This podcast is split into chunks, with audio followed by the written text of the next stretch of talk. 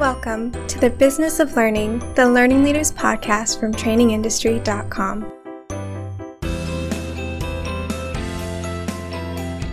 Hi, and welcome to the Business of Learning. I'm Scott Rutherford, Director of Marketing at Training Industry.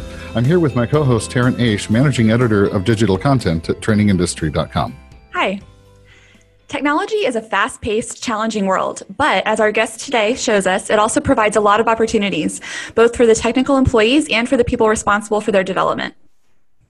This episode of The Business of Learning is sponsored by the Certified Professional in Training Management Program. Hi, I'm Brandy, and I'm the Learning Program Administrator for the Certified Professional in Training Management Program. The CPTM program was designed to convey the essential competencies you need to manage a training organization. And when you become a CPTM, you gain access to alumni resources like monthly peer roundtables and a full registration to the Training Industry Conference and Expo. If you start today, you can earn the CPTM credential in as little as two months. To learn more, visit cptm.trainingindustry.com so we're joined today by Vidya Krishnan, who's Global Chief Learning Officer at Ericsson. Hi, Vidya. How are you? Hi, I'm great. How are you? Great. Well, um, and glad to have you on the podcast. Vidya, uh, for those of you listening, has also been a, uh, uh, a several-time speaker at our uh, the Training Industry Conference and Expo, and so uh, a friend of Training Industry. Good to talk to you again. Love being there. Love going there, and thank you so much for having me. Maybe let's start off. Uh, could you describe? I know you have a fairly uh, you, you were just promoted, so congratulations. But, but describe for Thank us what your role is at uh, Ericsson. Sure, absolutely. So I think, uh, in simple terms, my role is to lead a team of very dedicated, passionate people who believe that our collective role is to enable a very powerful learning ecosystem at Ericsson that helps our amazing 90,000 employees across 160 different countries change themselves um, again and again to become their best selves in terms of expertise and how we serve our customers and society. So we believe that our role is really to be enablers of a vast uh, and very powerful and empowering ecosystem where learning becomes a habit uh, and a habit that matters and uh, I'm sure we'll talk more about this as we as we go on. But uh, 160 countries, 90,000 employees. Yes. Uh, that's a that's a formidable challenge. Just just uh, just from a from an organizational standpoint, I would imagine. It's a challenge, but it's a privilege of a challenge because you know the idea of Ericsson enabling and unleashing the full power of connectivity for society requires that we really represent society within our company, within our workforce. And definitely, you know, by being so global and yet so local, we feel that we can do that. Uh, so to have that kind of diversity and then to create inclusion out of that diversity and to create belonging out of that, where all of these people in their unique ways feel that there's a shared purpose of, again, unleashing the full value of connectivity for society, for our customers. Uh, it's not easy. It's absolutely a little daunting, but uh, I, there's no work I'd rather be doing. I think most of the team feels the same way. Well, that's that's great. Uh, how did you get involved in learning and development? Maybe you can take us through just a sort of a quick backstory on your career path, because I, I, I do talk to folks who are in learning and development, and, and you know not everybody has has an eye to uh, advance to senior leadership, but um, sort of what was your what was your story? Where did you start? What was your first uh, learning and development role, and and how did you move from there? Sure, sure. Um, I guess you know these days I look around and I see that most people who do what I do, uh, or who are learning leaders in general, uh, there's no such thing as a, a, normal profile, I think, anymore. So uh, it, I don't think it'll surprise anyone to hear that I, I didn't really start in the field of learning and development at all, other than being a, a learner myself, and uh, quite frankly, maybe a slow one at that, who loved learning but definitely needed to spend more time on it than most people. Uh, when I first joined, I'm an engineer by training. So my uh, major in, uh, was electrical engineering, and I loved the idea of mobilizing people to solve problems, and I loved the power of solving problems through technology. It, all my uh, years, I, I never saw anything that made such a transformative difference uh, socially and commercially as technology. And so it was that feeling that kind of motivated me to go into engineering, even though, quite frankly, I probably wasn't very good at it in the beginning. It took me a long time to feel competent. But being an engineer, working um, in the design and the construction, the integration, the optimization of wireless networks and wireline networks across different technologies, this is where I think I first understood from the learner standpoint how powerful this work can be. Because day in, day out, when you're customer facing, when you are on the front line, you know that what you know is literally the difference between doing the best you can do for the customer uh, and for your team and you know leaving things on the table. And as hard as we work it was even apparent to me back then that every time our team would undergo any kind of learning journey there would be an order of magnitude increase in our capability not just our capability but even our cohesion we felt more like a team the smarter that we got and the better that we got in our role when i first joined uh, nortel and wireless was completely new. It was new to the world, and it was certainly new to me. I was so lucky to have these amazing mentors who literally would take me into a small room and draw on the whiteboard, um, teaching me things that I wasn't able to learn any other way, and then throwing me into projects, whether I was terrified or not, where I could apply all that. And one of the early opportunities I got then was to be a teacher. So, very early in my career, I got to be a guest teacher at our training center at Nortel. And the first time I had an assignment, I thought to myself, my God, I don't know this stuff well enough to teach it to anyone. And I had to go on a learning journey myself. And I think I fell in love with teaching at that moment, uh, if I wasn't already loving it before, when I stood up in front of that class for the first time. And together we went on this amazing journey where we were, you know, teaching, and, and quite frankly, I was teaching them, and they were certainly teaching me. And I felt at the end of that that I had learned in a way that I never would have done otherwise if I hadn't taught. So I think that was my first taste of what it's like to be in this wonderful field.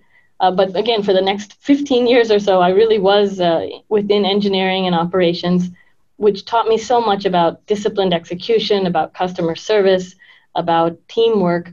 And about six years ago, I really wanted to turn this passion of mine for training and teaching and learning into a profession. It's something that I had been doing kind of on the side in every job I ever had. And about six years ago, I really thought I want to learn what the business of this is like. And that came about from shadowing someone. We actually had a wonderful day here where we could explore and shadow different people in their jobs. I got to shadow an amazing technical trainer here.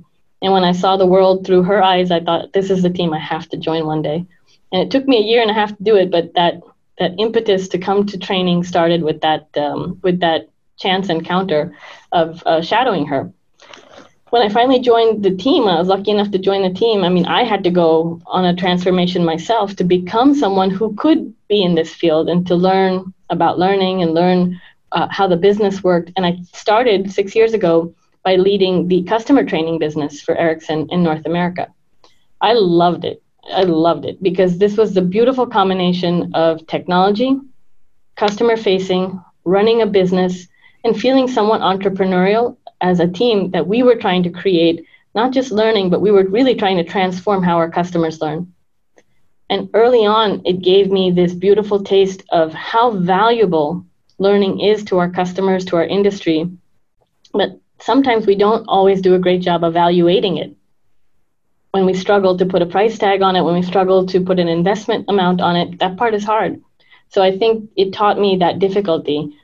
But to work alongside such creative people who are also technically very astute and very concerned about imparting knowledge to others and learning alongside them, it just seemed like a dream, a dream job. And I was uh, very happy to do it for many, many years, uh, six years growing this team and turning into something else. We really started as a delivery center for training.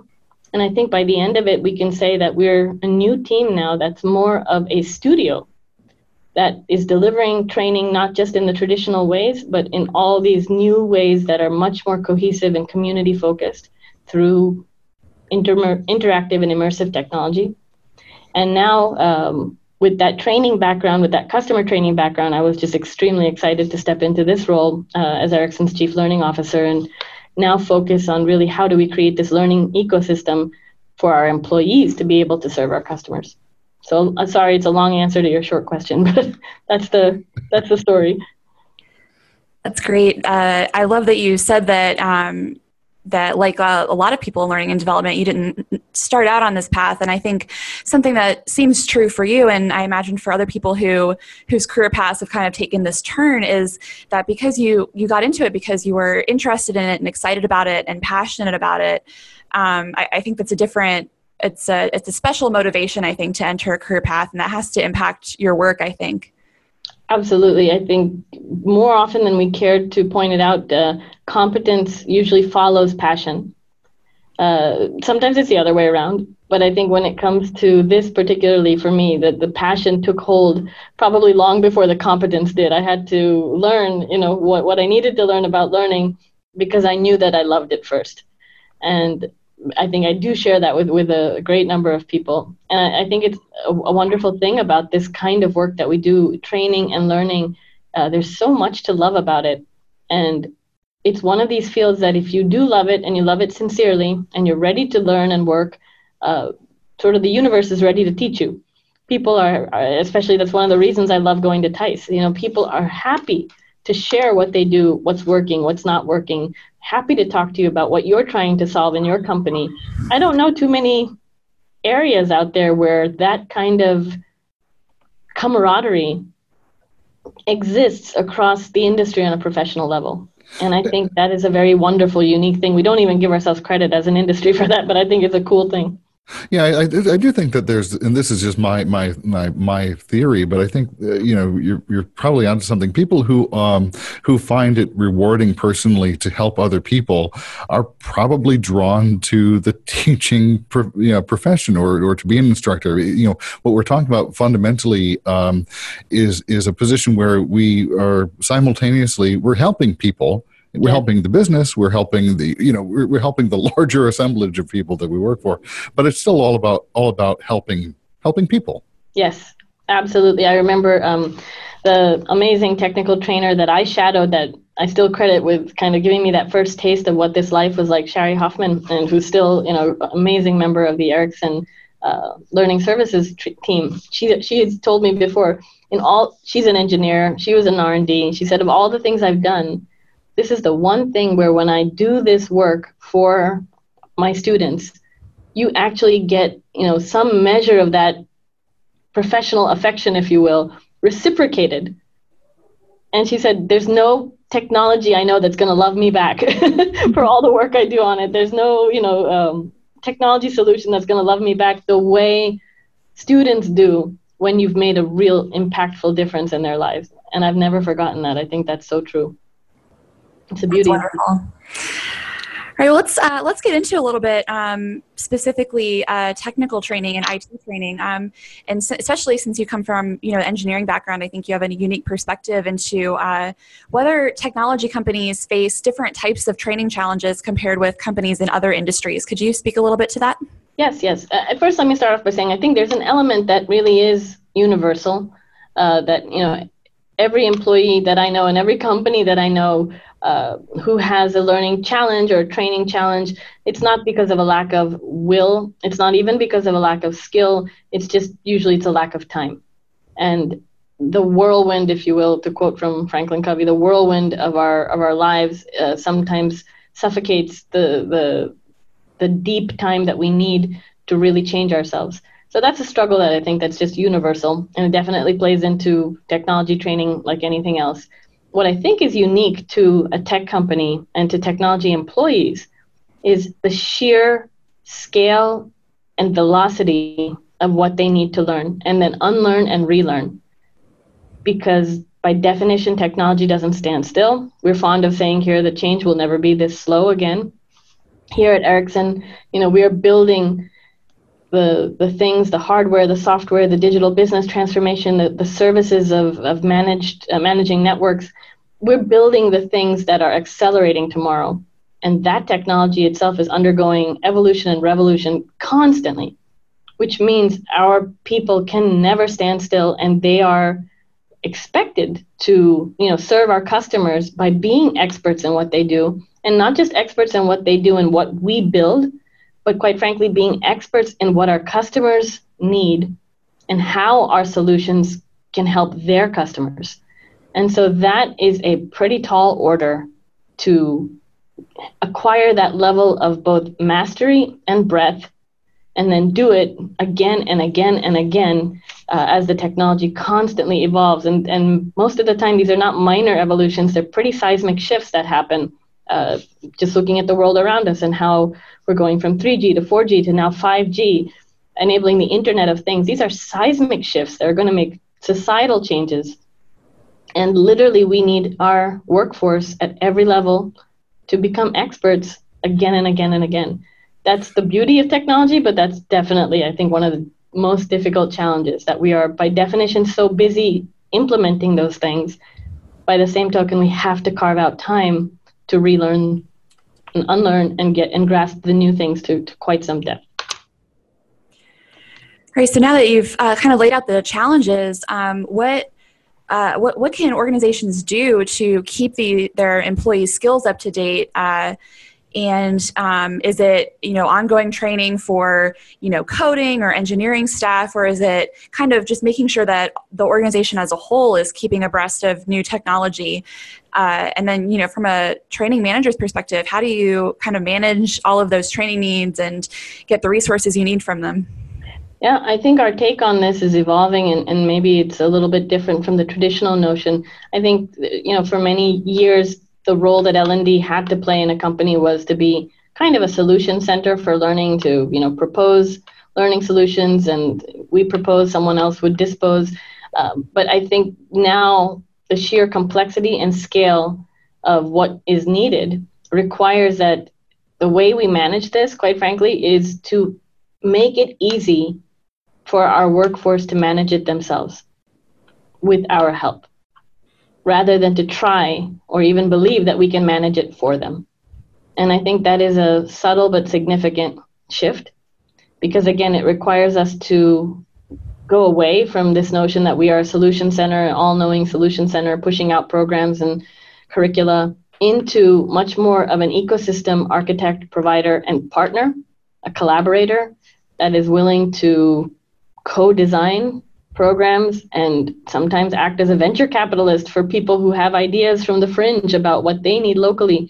So I think our role, and this is really Ericsson's brand promise, the quest for easy, that's our role here. We have to make it easy for people to manage their learning journeys themselves.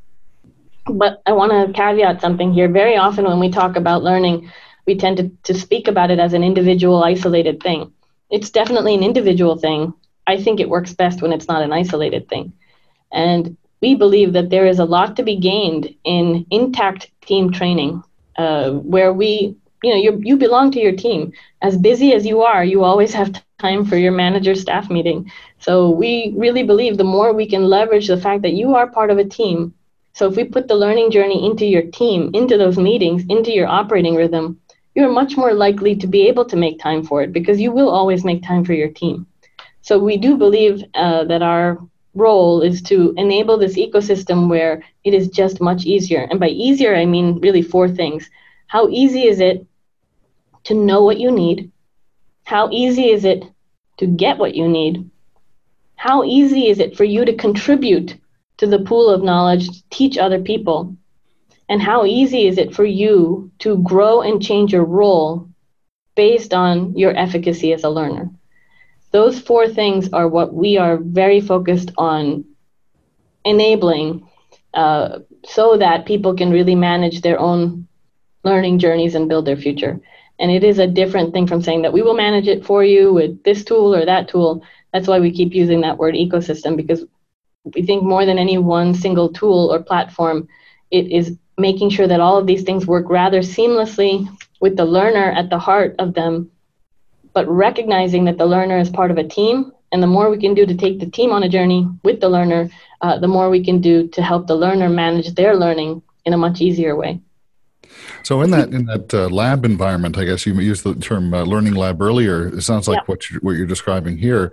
Um, then does does the learning uh, man, does the, the learning and development uh, uh, function have a responsibility then to help uh, curate the content? Because we we found in other uh, examples um, one of the challenges with sort of crowdsourced or social social learning. Learning as a group when when when the learners are, are bringing their own materials to the table, as it were, is is you know those um, those lessons may not always be the ones that uh, uh, the department or the company might want. So, how do you control for that in that ecosystem? Yeah, again, I'm not so sure that the idea is to control rather than create a system where it becomes self healing. And by that, I mean, uh, when you look at some of the crowdsourcing platforms of any kind today, things like YouTube and, um, you know, for that, for that point, even t- t- Twitter or Facebook, you look at things going viral and some things do go viral, some things don't go viral, some things are really amazing content that should go viral and doesn't. And there is no one way that that happens. Some of it is through, I, you know, I make a reference to Amazon and how the fact that people, consumers, can give ratings to their experiences and products, um, ratings in TripAdvisor, ratings in Uber, sort of ensures a meritocracy that the really good stuff, the really good experience, the really good um, content and, and experience kind of rises to the top because it's a little bit harder for you know a crowd at that scale to to be that biased it does happen but it's a little bit harder so you rely on those tripadvisor ratings. You rely on those uh, Rotten Tomato ratings because they come from such a diverse cohort. So I think a little of that is necessary, and that's what I mean. The ecosystem has to enable that um, self-identification of, of great content. But I also think part of that is answered by technology. Uh, one of the things that we are big into here is the, the power of artificial intelligence, of machine learning, uh, especially to know us and be able to personalize what we need based on seeing patterns in us in our usage that maybe we can't even see ourselves. So we do believe there's a kind of interplay that, you know, humans rating their experiences and the best ones sort of rising to the top, but also using some of the most powerful uh, artificial intelligence algorithms and machine learning um, approaches to be able to personalize and curate content somewhat automatically for learners uh, you know, when we all look at our phones today, the news feed we get is so heavily curated. Uh, but you know that, that that's not human beings doing that. That is that those are machines and algorithms doing that, and they do a great job. So I think again, for us, it, we, we don't think that there's any one method that's the best, but we need to have an ecosystem where all these different methods can be used and especially the idea that these, some of these algorithms learn. So if I curate content and you hated it, you know, I screwed up, the machine screwed up, and we get better with time. So I think that's really the approach. It, it is a very difficult question because the sheer volume of content is so overwhelming that I think it causes a bit of learner paralysis. And anytime you ask me if I'd rather watch an e-learning video or you know have somebody whiteboard something, I'm always going to pick the second option. So how can we still make sure that e-learning is very effective in the place where it needs to be, but also connect people to each other. For us, a big thing, and I go back to that thing I said about teaching and just the love that you have for imparting not just knowledge, but insight that makes someone feel they've learned something or that they can do something that catalyzes them to, to change. I think we have to, in the learning ecosystem, connect people not just to content, but to other people. And that is a cool thing for me that in a in a company as large as ours, using some of this technology, we can make connections between people across those 160 countries who might otherwise never encounter one another, but they may actually be the best pairing or the best group or the best community to learn from one another. So I think that's that's what I would say. Again, long answer to the short question, but the combination of machine algorithms, uh, uh AI, um, people giving ratings, and then literally making connections between people and not just people to content. I wonder if uh, it's um, especially beneficial to have the user generated content in a field like technology, you know, where you have these really specialized, really technical skills that the, you know the training department can't possibly be an experts in. Uh, I mean, obviously you have an engineering background, but that uh, um, so it's it's beneficial for them to learn from each other um, yeah. as well as what the company provides because they just have that resource of of really specialized skills that are you know sitting at the desk next to them Yeah, you make a great. And I, I think to add to that, when you think about the skills that we need to do our best work, you know, in the learning and training industries, we love to talk about hard skills and soft skills. And personally, you know, I hate this term soft skills because last time I checked, there's nothing soft about any of them. I, I much prefer to talk about technical skills and human skills. And as far as I can see, when you really need to do your work, you don't just need one or the other. You always need both seamlessly fused together even though we treat them separately, we talk about them separately, we sort of solve for them separately, when they finally need to show up in the learner in terms of performance and on the job work, they need to be together. They need to be sort of married. And so I think that's one of the benefits when when you really have on the job training, meaning that there is somebody there who feels somewhat responsible for training you on the job, you get in the best of circumstances, you get both. You get the technical skills you also get the human skills that have to be wrapped around that for the technical work to have the desired impact.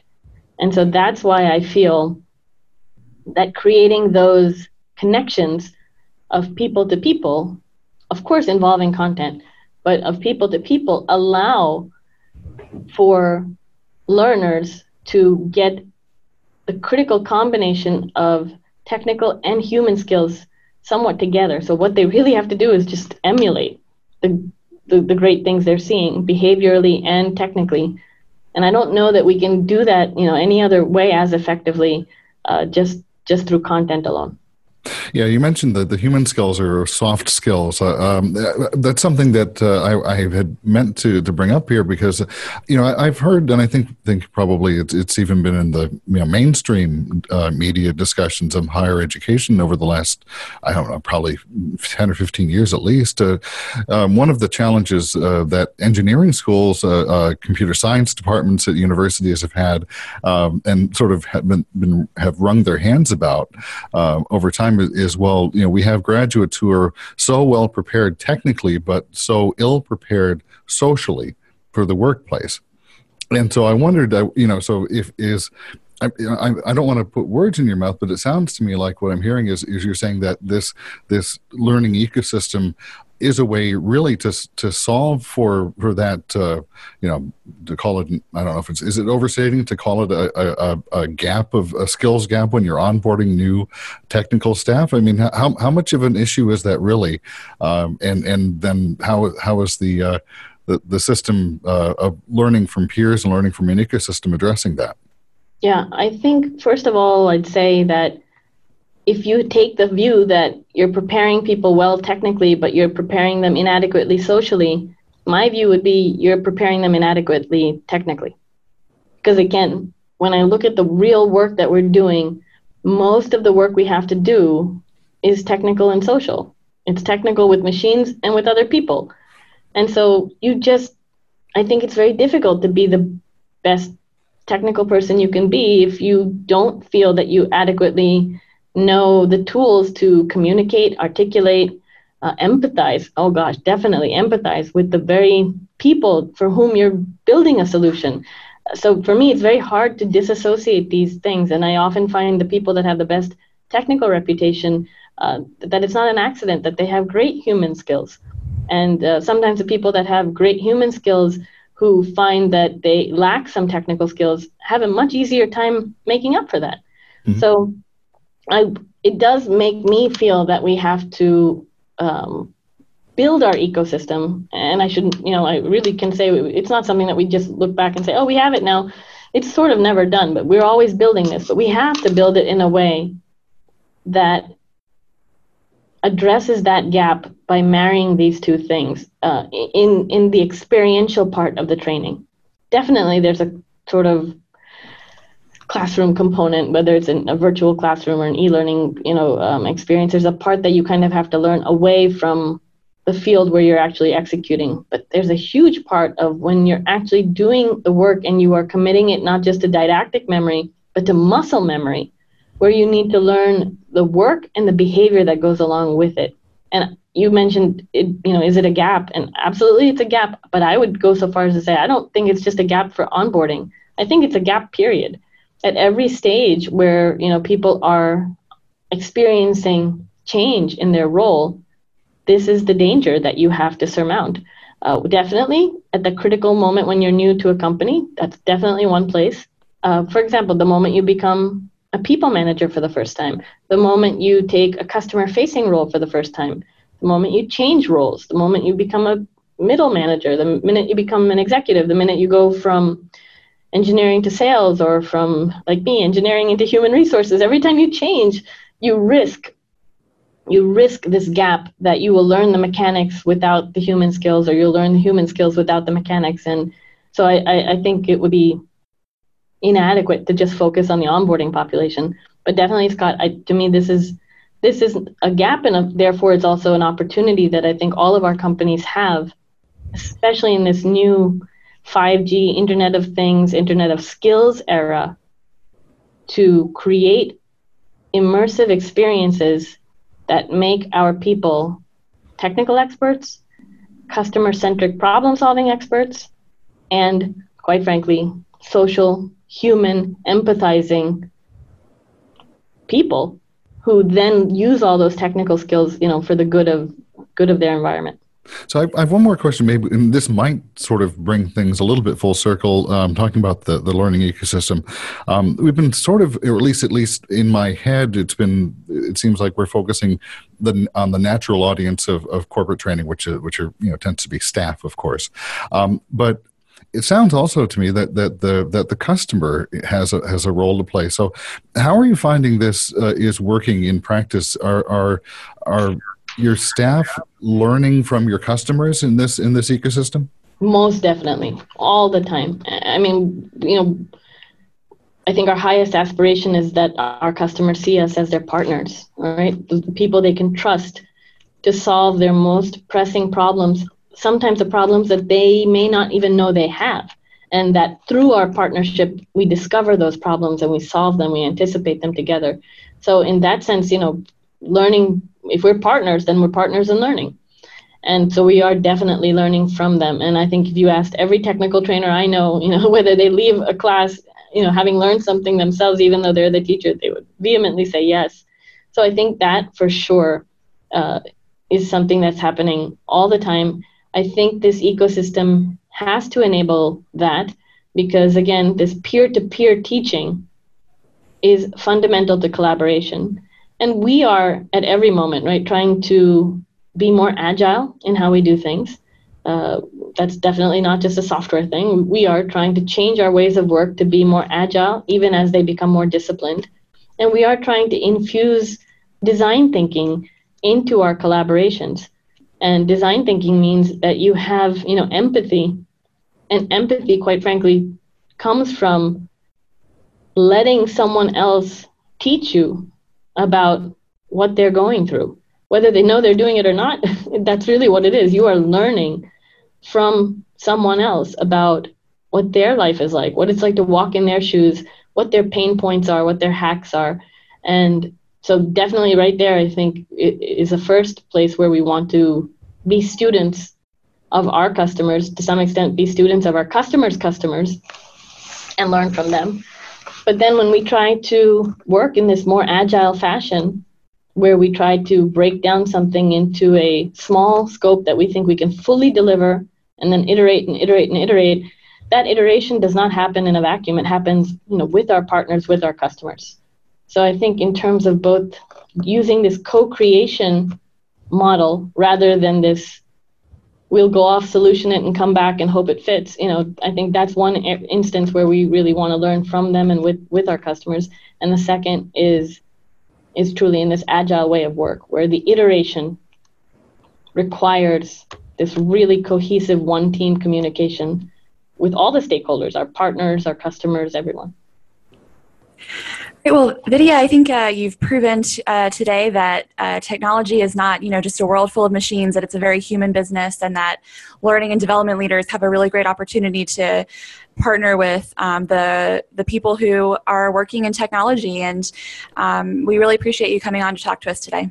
Thank you so much for having me. As I said, you know, as an engineer, I, I love the role that we can play because we exist to be a problem solving agency that enables our people to solve the problems that matter most. So it, it's just a privilege to be working in this space and to have collaborators like you. So thank you so much. Thanks again to Vidya Krishnan, Global Chief Learning Officer at Ericsson. We have a lot of great content on technical training and the impact of technology on learning and development on our website, trainingindustry.com. And when you're there, you can also sign up for our free email newsletter uh, and select the topics you're most interested in. We'll be back soon with more guest speakers on the business of learning. Thanks for listening. If you have feedback about this episode or would like to suggest a topic for a future program, email us at info at trainingindustry.com or use the contact us page at trainingindustry.com. Thanks for listening to the Training Industry Podcast.